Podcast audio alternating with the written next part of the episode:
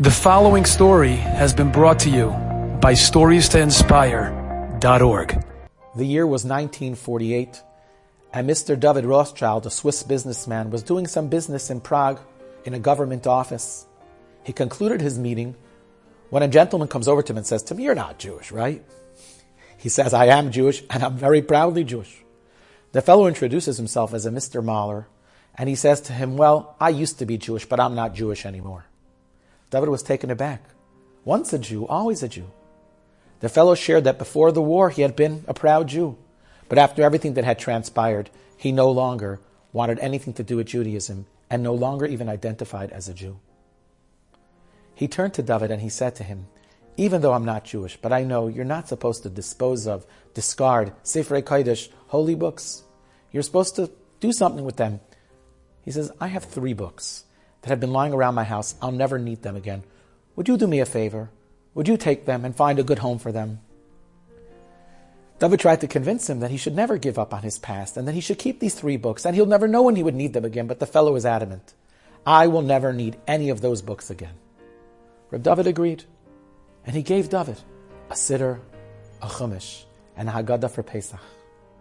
When David returned to Zurich, Switzerland, he went into his home with the three sfarim he put the siddur on the shelf with the siddurim.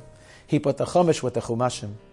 And he brought the Haggadah to the box of Haggadahs for to be used for Pesach. Reb totally forgot about the story. Two years later, he's standing in the Bahnhof in the train station in Zurich when all of a sudden he sees someone that looks vaguely familiar to him, but he cannot place who it is. The fellow looks at him. He looks at the fellow and they come over to one another. Do, do we know each other perhaps? Where are you from? And all of a sudden it clicked. It was this Mr. Mahler, the fellow that had given him the Haggadah, the Siddur, the Chumash. Mr. Mahler surprised him by asking him, Do you know where I can find perhaps a shul, a synagogue somewhere to daven?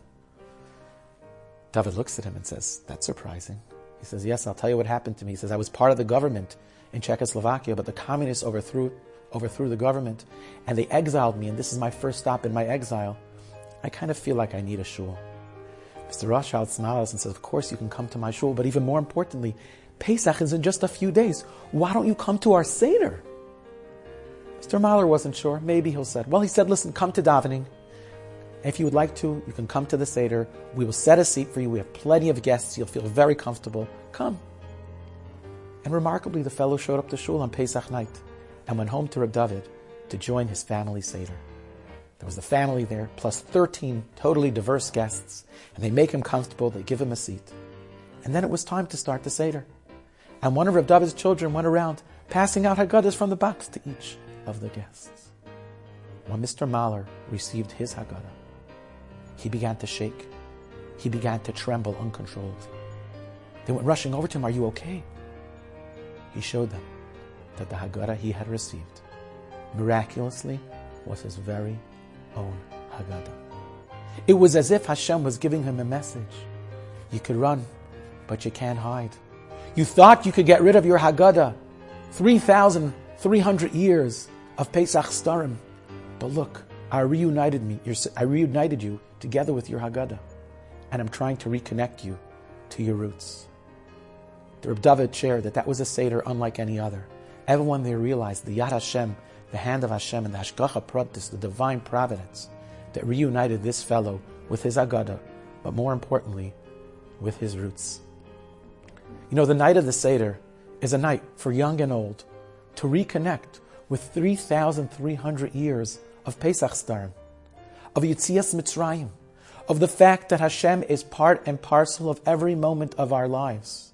And it behooves us to take a few moments at the Seder and turn to our children, turn to our friends, turn to our parents and say, where do you see the Yad Hashem in your life? Where can we experience Hashgacha Pratis? For within this Seder night, there lies tremendous energy and tremendous power for a Jewish person to reconnect in such a substantial way to their heritage and their roots. And just one last point. I love the story.